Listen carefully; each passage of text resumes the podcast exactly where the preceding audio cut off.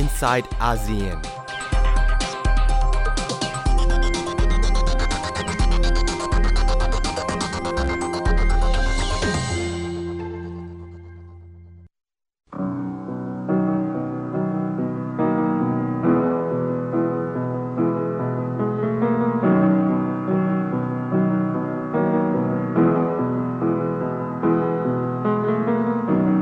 Imagine there's no heaven. It's easy if you try. No hell below us. Above us only sky. Imagine all the people living for today. Imagine there's no countries.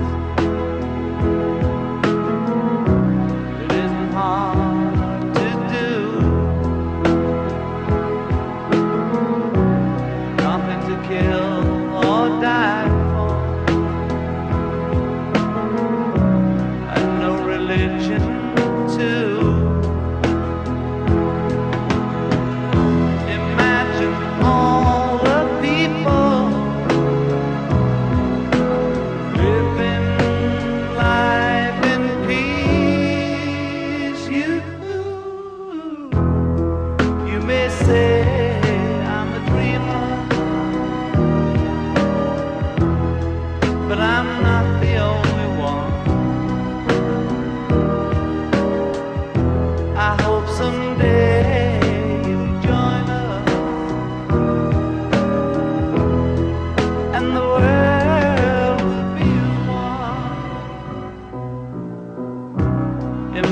no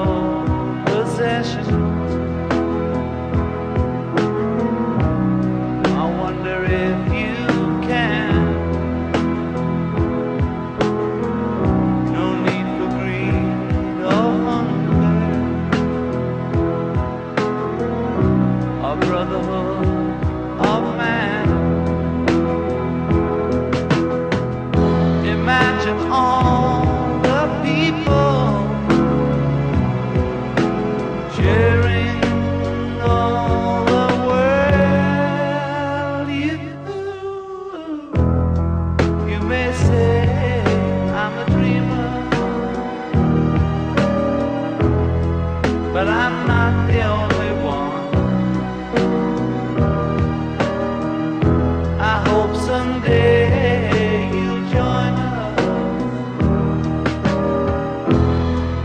and the world.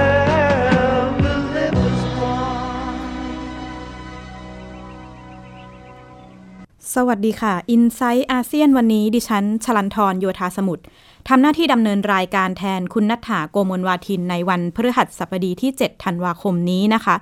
เราเริ่มต้นรายการกันด้วยเพลง Imagine โดยจอห์น เลนนอนเนื้อเพลงที่ทำให้ผู้ฟังจินตนาการถึงโลกที่ไม่แบ่งแยกดินแดนชาติศาสนาและสันติภาพก็น่าจะอธิบายความได้ดีถึงการพยายามรวมตัวกันของประชาคมอาเซียนแต่ก็เป็นที่น่าเสียดายและเป็นเรื่องสำคัญอย่างยิ่งเมื่อวันที่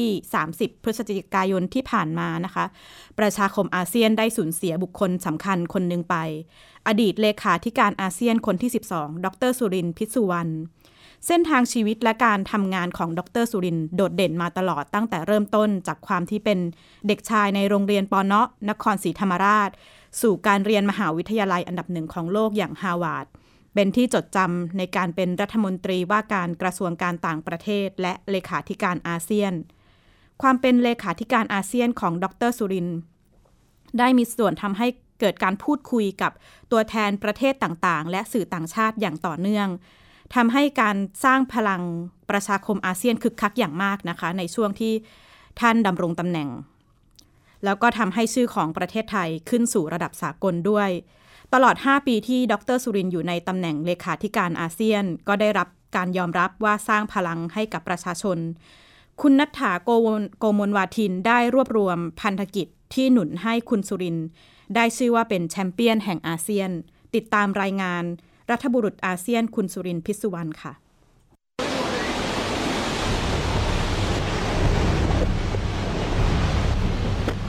ไซโคลนากิสที่ถล่มลุ่มน้ำอิราวดีเมื่อปี 2551 คือภัยพิบัติธรรมชาติที่เลวร้ายที่สุดสำหรับเมียนมาคนเสียชีวิตไม่ต่ำกว่า 138,000 คนถือเป็นปฐมบทของบทบาทสุรินทร์พิสุวรรณในฐานะเลขาธิการอาเซียนที่ในวันนั้นได้พูดคุยกับรัฐบาลทหารเมียนมาเพื่อขอส่งความช่วยเหลือด้านมนุษยธรรมเข้าไปซึ่งได้กลายเป็นก้าวสำคัญที่หนุนให้เมียนมาเปิดประเทศและนำไปสู่การเปลี่ยนผ่านสู่ประชาธิปไตยทุกวันนี้ในวันที่เมียนมาผ่านการเลือกตั้งแล้วและมีผู้นำอย่างองซานซูจีสถานะของคนโรฮิงญากำลังกลายเป็นปมในระดับภูมิภาคท่านสุรินทร์ประเมินว่า10ประเทศอาเซียนกำลังจะเดินหน้าเข้าสู่ประชาคมอาเซียนแบบเต็มรูปแบบแต่ว่ามาเจอปัญหาโจทย์ที่ยากมากสำหรับเรื่องโรฮิงญาจะเขย่าความเป็นอาเซียนการเดินหน้าเข้าสู่ประชาคมอาเซียนร่วมกันยังไงครับก่อนออกมาจากอาเซียนที่จาการ์ตาสำนักเลขาธิการเนี่ยนี่คือปัญหาหนึ่งที่ผมฝากไว้ว่าปัญหาโรฮิงญาเนี่ยจะเป็นปัญหาที่จะกระทบกระเทือนกับความมั่นคงของประเทศอาเซียนทั้งหมดและมันอาจจะมีผลกระทบต่อการสร้างประชาคมของเราด้วยสิ่งที่ผมเป็นห่วงคือช่องแคบมลกาเนี่ยมันไม่กว้างถ้าคนกลุ่มนี้หันไปใช้อุดมการณ์ความรุนแรงใช้คำว่าเรื่องของการใช้อาวุธเรื่องของการต่อสู้เรื่องของการที่จะต้องเผชิญหน้ากันไม่เหมือนในอดีตเขาจะไม่อยู่เหมือนเดิมช่องแคบมะละกาจะอยู่ในภาวะอันตราย that you know in 10 years Myanmar will surpass ASEAN but in any case Myanmar will have to work very very closely with ASEAN to connect การตอบคำถามสื่อการมองพลังอาเซียนอย่างสร้างสรรค์คือทัศนะที่ชัดเจนจากสุรินทร์พิสุวรรณเมื่อพูดถึงประชาคมอาเซียนที่มีประชากรมากกว่า600ล้านคนกฎบัตรอาเซียนเกิดขึ้นจริงในยุคของเลขาธิการท่านนี้กลินทีเดวีสเอกอัครราชทูตสหรัฐประจำประเทศไทยกล่าวไว้อาลัยว่าการจากไปของสุรินทร์คือการสูญเสียแชมเปี้ยนระดับภูมิภาค I would like to say on behalf of the United States of America and all Americans that yesterday the Kingdom of Thailand lost a lion. Southeast Asia lost a champion. I first met Dr. Surin almost a decade ago in Jakarta when he was Secretary General of ASEAN. And like everyone else who would meet Dr. Surin, I gained instant respect and affection for him.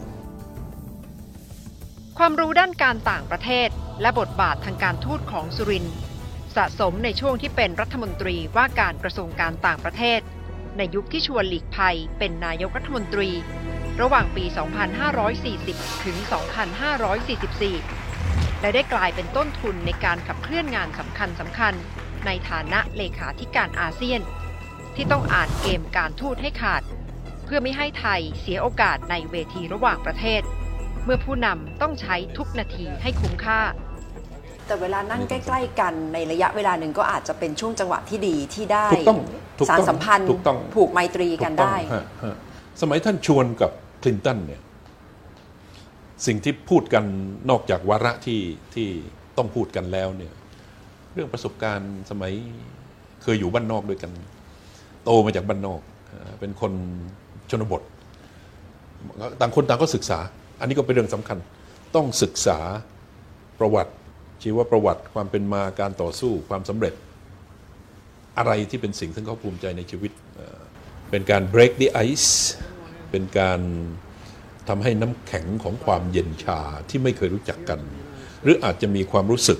ที่ต้องรีรอระหว่างกันเพราะความแตกต่างในเรื่องของความคิดในเรื่องของนโยบายในเรื่องของที่มาต้องให้ค ความเย็นชาที่มีอยู่เนี่ยเริ่มละลายลงเขาเรียก break the ice พอเกิดความรู้สึกสะดวกสบายมีความมั่นใจระหว่างกันก็สามารถที่จะพูดเรื่องที่หนักๆได้ตรงนั้นเวลามันจะผ่านไปเร็วมากนะมันแต่ละช่วงของการประชุมเนี่ยมันชั่วโมงกว่าแล้วก็ไปเรื่องอื่นไปวงอื่นไปกรอบอื่นมันไปได้เร็วอดีตนายกรัฐมนตรีที่ได้สัมผัสการทำงานของสุรินทร์อย่างใกล้ชิดเล่าถึงความเป็นสะพานเชื่อมของสุรินทร์เพื่อลดความขัดแย้งในระดับอาเซียนยกอย่างของจริงว่าข้อขัดแย้งระหว่างสิงคโปร์กับฟิลิปปินส์เกี่ยวกับเรื่องแม่บ้านนะคนที่ทำงานสื่อจะทราบดีว่าการทะเลาะระหว่างนายจ้างกับลูกจ้างคือแม่บ้านทำให้เกิดข้อขัดแย้ง2ประเทศเราได้รับเกียรตินะว่าประเทศไทยได้รับการขอร้องให้เป็นตัวประสานเรื่องนี้เป็นเรื่องเงียบๆไม่เป็นข่าวนะครับแต่ว่าผมได้ให้ดร.สุรินทร์เป็นตัวเชื่อมระหว่างท่านนายกรัฐมนตรีสิงคโปร์และประธานาธิบดีรามอสของฟิลิปปินส์ทำให้ข้อขัดแย้งการข้อมูลที่ทะเลาะเบาะแว้งกันก็จบลงแม้จะจบบทบาทความเป็นเลขาธิการอาเซียนเมื่อปี 2555 สุรินทร์พิศวรรณไม่เคยละทิ้งความเป็นนักการทูตยังเดินทางไปทั่วโลกและยังทำหน้าที่นักการทูตแบบอยู่เบื้องหลังและหัวใจไม่เคยละทิ้งประชาคมอาเซียนสุรินทร์เป็นที่จดจำผ่านบุคลิกความรู้ความสามารถว่าเป็นหนึ่งในผู้นำที่ยิ่งใหญ่ระดับโลกณัฐฐา โกมลวาทินข่าวเจาะย่อโลกไทย PBS รายงานนอกจากที่จะเน้นย้ำเรื่องพลังอาเซียนในระดับภูมิภาคประเด็นที่ดร.สุรินทร์ พิศวรรณแสดงความเป็นห่วงอย่างต่อเนื่องคือชะตากรรมของคนโรฮิงญาประเด็นนี้ล่าสุดพระบาทสมเด็จสันตะปาปาฟรานซิสประมุขแห่งคริสตจักรนิกายโรมันคาทอลิกได้เสด็จเยือนเมียนมาและบังคลาเทศในช่วงปลายเดือนพฤศจิกายนที่ผ่านมาเน้นประเด็นการสร้างสันติภาพและความรักต่อมนุษยชาติการเสด็จเยือนดังกล่าวถูกตั้งความหวังว่าพระองค์จะหยิบยกปัญหาดังกล่าวขึ้นมาพูดคุยกับรัฐบาลเมียนมาและนางองซานซูจีเพื่อแก้ปัญหาผู้อพยพชาวโรฮิงญาในรัฐยะไข่แต่ความคาดหวังต่อเรื่องดังกล่าวอาจจะไม่ได้รับการตอบสนองเมื่อแม้แต่คำว่าโรฮิงญาไม่ได้ถูกหยิบยกขึ้นมากล่าวในขณะที่เสด็จเยือนเมียนมานักวิเคราะห์มองว่าสมเด็จพระสันตะปาปาเดินเกมเสี่ยงเกินไปหากแสดงจุดยืนเรื่องนี้อย่างเต็มตัวอาจจะทำให้เกิดการลุกลามเป็นการต่อต้านศาสนาคริสต์ในเมียนมาได้ติดตามกับคุณเสาวลักษณ์วิเคราะห์เรื่องนี้ค่ะ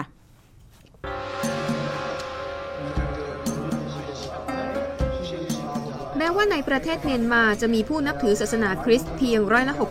6.2 แต่การเสด็จเยือนของสมเด็จพระสันตะปาปาฟรานซิสประมุขแห่งคริสตจักรนิกายโรมันคาทอลิกกลับกลายเป็นประเด็นที่คนทั่วโลกรวมถึงชาวเมียนมาให้ความสนใจเพราะหลายฝ่ายตั้งความหวังว่าพระองค์อาจจะช่วยให้วิกฤตของผู้อพยพชาวมุสลิมโรฮิงญาเบาบางลงด้วยการหยิบยกประเด็นนี้ขึ้นมาหารือกับรัฐบาลเมียนมารวมถึงนางองซานซูจีที่ปรึกษาแห่งรัฐบุคคลที่เป็นผู้นำตัวจริงของเมียนมาแต่ดูเหมือนว่าความคาดหวังจากการเสด็จเยือนเมียนมาในครั้งนี้ไม่น่าจะส่งผลอะไรมากนักเพราะแม้แต่คำว่าโรฮิงญาพระองค์ก็ไม่ตรัสออกมาเพราะเป็นคำที่อ่อนไหวและอาจจะทำให้บรรยากาศของการเสด็จเยือนเมียนมาเต็มไปด้วยความตึงเครียด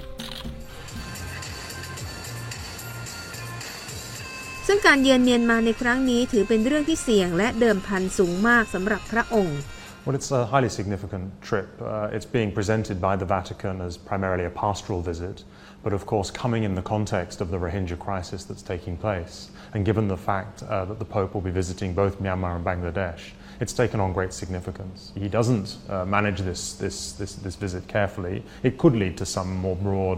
more broader backlash against him, but also against the Catholic Church.หลังเสร็จสิ้นการเดินทางเยือนเมียนมาพระองค์เสด็จไปยังบังกลาเทศซึ่งมีผู้อพยพชาวมุสลิมโรฮิงญาประมาณ 620,000 คนอยู่ที่นั่นพระองค์เปิดโอกาสให้ตัวแทนของชาวโรฮิงญาที่อพยพจากเมียนมามาบังกลาเทศได้เฝ้าซึ่งพระองค์ทรงรับฟังความทุกข์ยากของคนเหล่านี้และที่นี่เองที่สมเด็จพระสันตะปาปาตรัสคำว่าโรฮิงญาเป็นครั้งแรกนับตั้งแต่เสด็จเยือน2 ประเทศในทวีปเอเชีย สมเด็จพระสันตะปาปาทรงเรียกร้องให้นานาชาติร่วมมือกันใช้มาตรการที่เด็ดขาดเพื่อแก้ไขวิกฤตในครั้งนี้ขณะเดียวกันทรงชื่นชมบังกลาเทศที่ยอมรับผู้อพยพให้เข้ามาพักพิงแม้ว่าการเสด็จเยือนเมียนมาและบังกลาเทศของประมุขแห่งคริสตจักรนิกายโรมันคาทอลิก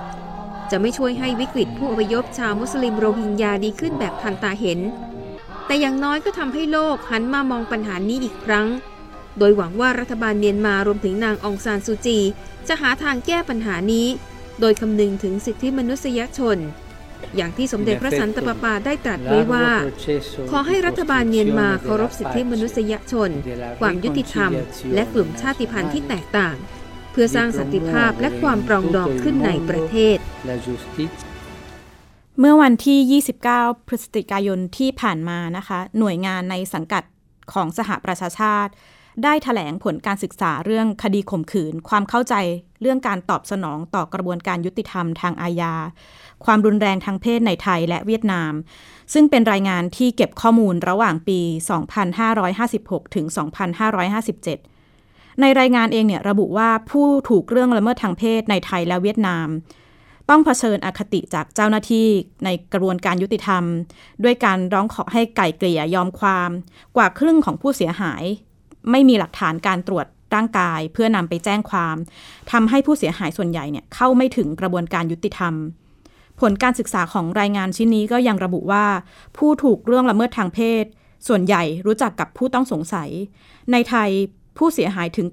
90% รู้จักกับผู้ต้องสงสัยในเวียดนามผู้เสียหายถึงร้อยละ 86% ก็รู้จักกับผู้ต้องสงสัยผลวิจัยเรื่องนี้ยังสะท้อนถึงเรื่องการคุ้มครองความปลอดภัยและการช่วยเหลือผู้เสียหายที่ถูกกระทำโดยคนรู้จักติดตามรายงานเรื่องนี้กับคุณวิภาปิ่นแก้วค่ะบ้านพักฉุกเฉินคือที่พักชั่วคราวของผู้หญิงตั้งครรภ์ไม่พร้อมซึ่งบางส่วนมาจากการถูกกระทำความรุนแรงเข้าไปขอความช่วยเหลือเฉลี่ยไม่ต่ำกว่า50คนต่อวันและมีแนวโน้มสูงขึ้นเรื่อยๆผู้หญิงที่ถูกล่วงละเมิดทางเพศบางคนไม่กล้าเข้าสู่กระบวนการยุติธรรมบางคนถูกให้ไกล่เกลี่ยยอมความระหว่างดำเนินคดีจนยุติคดีของเราเนี่ยระบบมันบังคับให้เราทางเป็นฝ่ายผู้ฟ้องผู้กล่าวหาเนี่ยเราจะต้องทำทุกอย่างเลยเพื่อหาหลักฐานมามันยากอยู่แล้วตั้งแต่เราถูกข่มขืนและการที่เราจะต้องมานั่งทำในเรื่องที่มันเป็นปัญหาอยู่หนักกับเราเนี่ยต้องทำแล้วทำอีกทำแล้วทำอีกไปเพื่อจะพิสูจน์ว่าเราถูกละเมิดจริงเนี่ยนี่มีความรู้สึกว่ามันค่อนข้างทารุณกับผู้หญิงมากๆอะค่ะ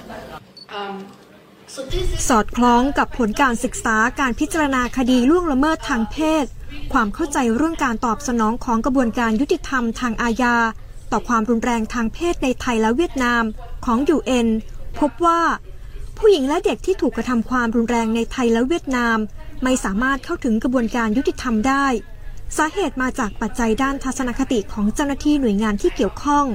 ปัจจัยเหล่านี้ทำให้ผู้หญิงและเด็กที่ถูกล่วงละเมิดทางเพศไม่ได้รับความช่วยเหลือ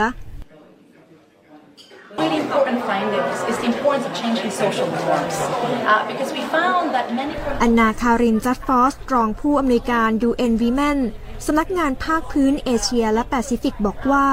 วิธีแก้ปัญหาคือควรเปลี่ยนทัศนคติทางสังคมเพราะในรายงานพบว่าผู้ที่อยู่ในระบบยุติธรรมบางครั้งโทษผู้ถูกกระทำว่าเป็นต้นเหตุของการถูกล่วงละเมิดทางเพศซึ่งตามหลักการต้องดำเนินการด้วยความเคารพสิทธิของผู้ถูกกระทำจึงเสนอให้อบรมและพัฒนาศักยภาพของคนในกระบวนการยุติธรรมเพื่อสร้างความเข้าใจให้สามารถช่วยเหลือผู้ที่ถูกล่วงละเมิดทางเพศได้แนวคิดนี้สอดคล้องกับผู้พิพากษาหัวหน้าศาลประจำกองผู้ช่วยผู้พิพากษาในศาลฎีกาปัญหาใหญ่ที่เราคุยกันมันไม่ใช่ว่าเขาไม่ไปแต่ไปแล้วมันไม่ไปสุดทางนะเพราะฉะนั้น attrition นี่ก็คือว่ามันไม่สามารถเดินไปให้สุดทางนะคะแล้วก็ลงโทษผู้กระทำความผิดได้อย่างแท้จริงอันนี้เป็นเพราะอะไรหรือส่วนหนึ่งก็คือจะหาทนายที่มาช่วยก็ไม่รู้จะเอาทนายที่ไหน หรือต่อให้ทนายมีวันที่เกิดเหตุไม่ได้ไปโรงพยาบาลไม่มีหลักฐานนะคะทางร่างกายอะไรต่างๆไม่ได้เก็บข้อมูลไว้จะพิสูจน์ได้อย่างไรนะคะแล้วก็เพราะฉะนั้นเนี่ยมันเป็นประเด็นว่าตำหนึ่งไม่กล้าไปแจ้งความกับสองเมื่อแจ้งความแล้วตำรวจก็ไม่ไปต่อให้ตำรวจอาจจะมองหลายเรื่องบอกเป็นแฟนกันก็อาจจะบอกนี่เรื่องส่วนตัวนะคะดีๆกันไปเถอะผลการศึกษารายงานชิ้นนี้ยังพบว่ากว่าครึ่งของผู้เสียหายจากคดีล่วงละเมิดทางเพศในไทยไม่มีหลักฐานทางนิติเวชจึงทำให้ผู้เสียหายไม่สามารถดำเนินคดีต่อได้รวมทั้งผู้ถูกล่วงละเมิดทางเพศในไทย91%รู้จักกับผู้ต้องสงสัยข้อมูลนี้สวนทางกับมายาคติที่ว่าการล่วงละเมิดทางเพศต้องมาจากคนแปลกหน้าเท่านั้นส่วนในเวียดนามผู้เสียหายที่รู้จักกับผู้ต้องสงสัยมีถึง86%ผลวิจัยนี้ยังสะท้อนเรื่องการคุ้มครองความปลอดภัยและการช่วยเหลือผู้เสียหายที่ถูกกระทำโดยคนรู้จักวิภาปิ่นแก้วไทย PBS รายงานการพัฒนาเมืองที่เน้นเทคโนโลยีทันสมัยการใช้พลังงานสะอาดการอำนวยความสะดวกและสร้างความปลอดภัยให้ประชาชนทั้งหมดนี้กำลังเป็นทิศทางการพัฒนาเมืองทั่วโลกที่เรียกว่าสมาร์ทซิตี้ในอาเซียนก็เช่นกันนะคะมีแนวโน้มที่จะพัฒนาหลายเมืองในอาเซียนเป็นสมาร์ทซิตี้แต่สมาร์ทซิตี้ที่จะเป็นเมืองในฝันสำหรับทุกคนต้องมีการลงทุนที่สูงวางผังเมืองอย่างดีแล้วก็จะต้องไม่กระทบกับประชาชนที่อาศัยอยู่เดิมรวมถึงการรักษาโบราณสถานของเมืองไว้ทั้งหมดนี้ก็ยังเป็นประเด็นที่ท้าทายทั่วโลกและในอาเซียนติดตามรายงานเรื่องอาเซียนยกระดับการพัฒนาเป็นเมืองสมาร์ทซิตี้กับคุณสุภาพรเอลเดชค่ะ